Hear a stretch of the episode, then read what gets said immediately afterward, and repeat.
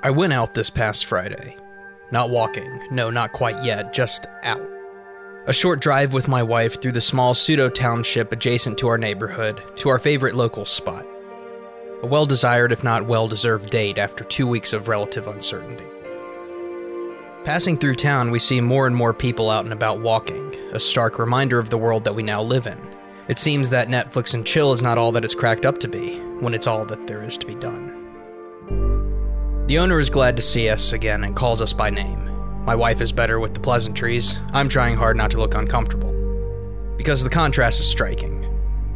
This is not normal. This is not the world we lived in even a week ago. The faces are all the same, but the lady behind the counter is wearing nitrile gloves and is clearly flustered as she cradles the phone, puts another customer on hold to ring us up, and cheerily greets a man who has wandered in. All in a fluid motion. Impressive. Jarring. Unsettling. This is not normal. We thank her and take our food outside to the only table still available to sit at in the area. Local ordinances being what they are, all public seating has been blatantly removed. Tables are gone, and at the ones that are bolted down, the chairs have been stacked and shackled. We are fortunate to find a table literally welded to the cement, a wrought iron affair with built in seating. Let's just see them take this away. We dust off the pollen, say a prayer, and begin to unpack our carry out order just a stone's throw away from the establishment from which it came. The sun sets, the world turns, and we can't help but wonder how things turned this upside down in the span of a week over a disease that no one we know has contracted yet, but for which the entire world has stopped spinning. We fumble with the plastic silverware and boxes. My wife has dressed up for this date, and I can't do a damn thing to make it any more special. The owner walks out of the restaurant and asks us if we need anything. God bless her, but we thankfully decline. She returns a few moments later with dishes and silverware. Virus be damned, she'll take care of her customers. It strikes me, as it has several times this week, that the world, though impacted, is no intrinsically different than it was a week ago. Circumstances may have changed, but we're all still here, still in the picture, still playing out the cosmic drama in which we've been cast. For better or for worse, this is the world. This is reality, and there is much hope in that, no matter what may or may not have been said. Because we're still here, the end is not nigh, and we have the opportunity now more than ever to rise to the occasion and live up to our best thoughts and values. This is a time for mobilization, even as we are socially distanced. This is a time for actions to line up with words. This is a time for heroes, big and small, to serve their families, friends, and communities well. My name is Thorn Winter. Welcome fellow expats of Eden. A few months ago, I met with a friend over lunch, and talk quickly shifted to deep things. In the face of a fractured society constantly at each other's throats, we pondered what could possibly come next for our nation and the world at large. What might the future hold? I posited the notion that each generation has its landmark crises and trials wars, depressions, pandemics, political upheavals. Rare is the generation that passes untouched. For two decades, however, it seems that that was precisely what had happened here in America. Not since September 11, 2001, could I recall a unified cultural moment of crisis in which everything seemed to stop here in America. A moment when individuals were forced to reconcile their worldview with the world itself and realize that despite all material gains and life stations, they were powerless in the face of the cosmos. By all accounts, we've had it pretty good. I had but a seed of a notion how fortunate we have been in that respect. I know that America has prospered despite a slew of injustices and dispossession the world over. Truly, the poorest among our number live as kings in the majority of the world, and even those from our recent past. We've had it exceedingly easy in this country, and most surely it has spoiled us. Despite my platitudes and awareness of the trends of history, I had grown complacent. Surely the good times would continue. Surely, not within my lifetime, would the world just stop spinning. Surely not. Yet for the last two weeks, it seems that is precisely what has been happening. In retrospect, it was inevitable. A cursory glance at world history shows that our society's prolonged relative peace, stability, and prosperity has been an exception, not the rule. Both secular sources, as well as the Bible's descriptions of the course of human history, are clear. Human existence is fraught with plague, war, economic turmoil, and uncertainty. This is what happens in human history. This is what always happens. history is one long narrative of the human species struggling to gain some semblance of control over the world and being put in its place over and over again. This isn't to say that I think we're in some manner of cataclysm at the moment. In many ways, I think we're overreacting. This virus is not Captain Trips, the super flu at the center of Stephen King's The Stand that decimates 99% of the world population over the course of a few weeks. This virus is not the resurgent Black Death or anything approximating similar diseases in their scope. By all accounts, the preventative measures that we are taking should be an effective course of action to preserve the lives of those at risk within our communities. These preventative measures should work. What concerns me, however, is not the scope of the virus, but the effect on the populace and governing bodies. What concerns me is not nature, but the hearts of mankind. I have found myself wavering between a quiet resolve and a deep existential angst over the course of the last week. In so many ways, I feel as though my introspection and contemplations have prepared me to perform my job and support those around me during a time such as this. Not to put too fine a point on it, but dwelling on my own mortality and smallness compared to God and the universe is more or less my default setting.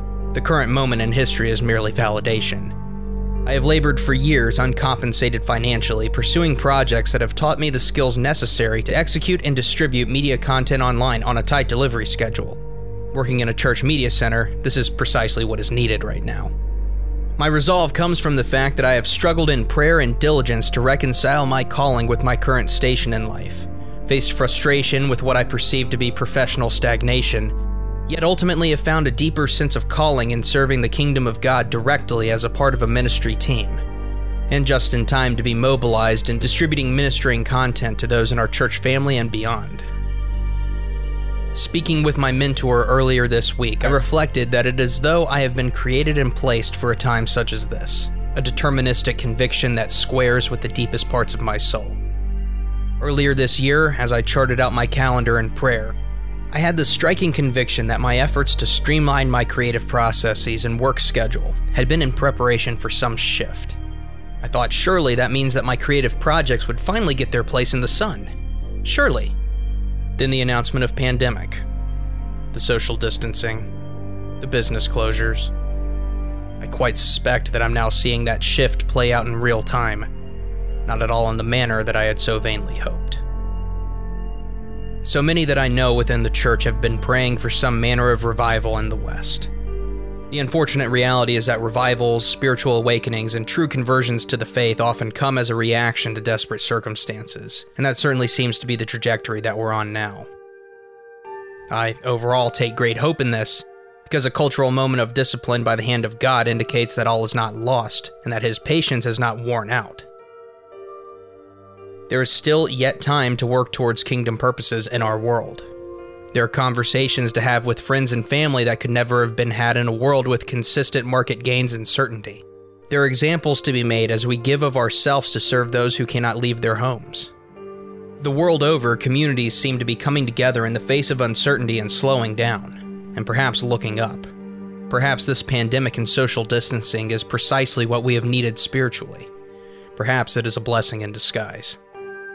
Yet, I confess existential angst as well. I suspected a market correction within the next year. I suspected more political turmoil. I suspected that housing prices would drop and that we might have a recession. I did not suspect that anything like COVID 19 and the ensuing market crash would happen. I was complacent. I was a fool.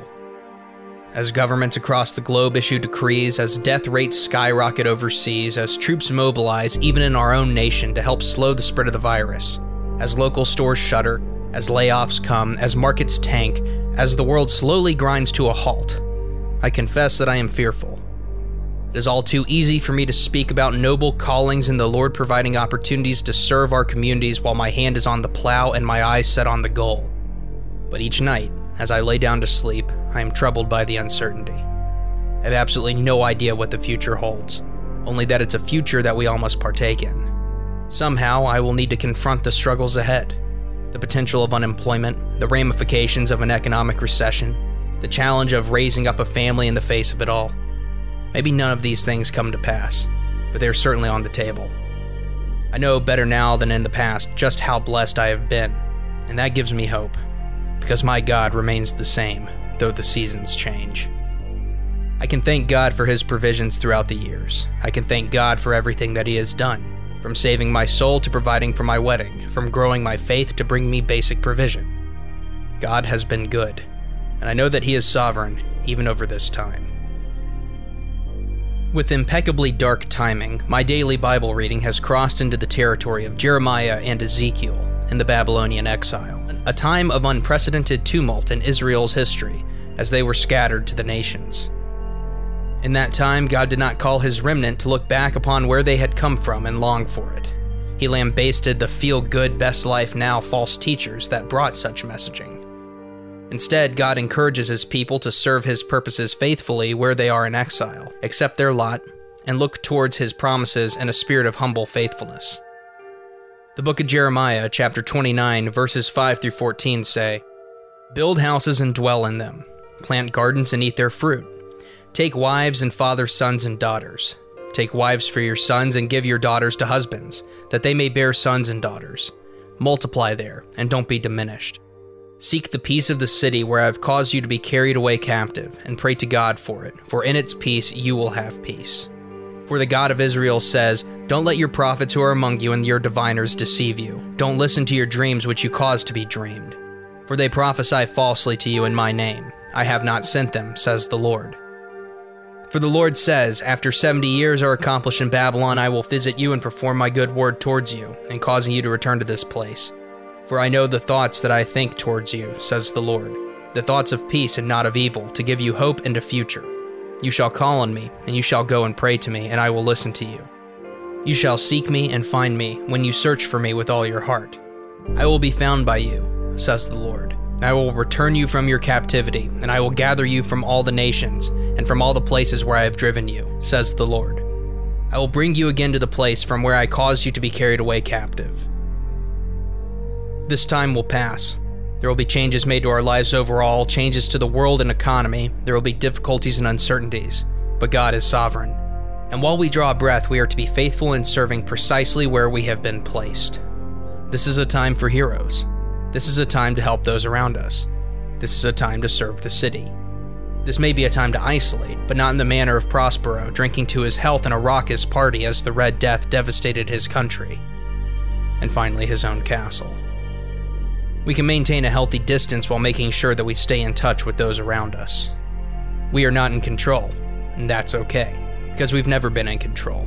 We have always been operating at the good pleasure of a sovereign God, and though we cannot see the grander picture from where we stand, we can be assured that He will bring His work to completion, according to His will, and that we have the opportunity before us to put our money where our mouth is. I hope and pray that this blows over within a few weeks and that everything moves on but I won't act as though I believe that is the case. I certainly hope this is a footnote in history, but I have to entertain the notion that this very well could be the type of cultural moment that is written up in history books that the future generations look upon and marvel that anyone could have lived through it. Yet, those of us alive now are the end product of generations that have passed through storms far worse than the one before us, globally as well as within the church, and have marked the way with faithful witness of God's provision and grace. I recall Gandalf's encouragement of Frodo, reminding him that no one seeks out times of trouble, but will be subjected to them all the same, before calling him to action to make the most of the time before him. This is such a time a time for heroes, a time for action, a time for faith, and I hope and pray, a time for revival. Thank you for listening to this episode of Expats of Eden. Please consider subscribing for a new episode every other Monday. You can find more information about the show, our full text and audio archives, and ways to support the show at expatsofeden.com. Expats of Eden is a Thorns Attic production. All rights reserved.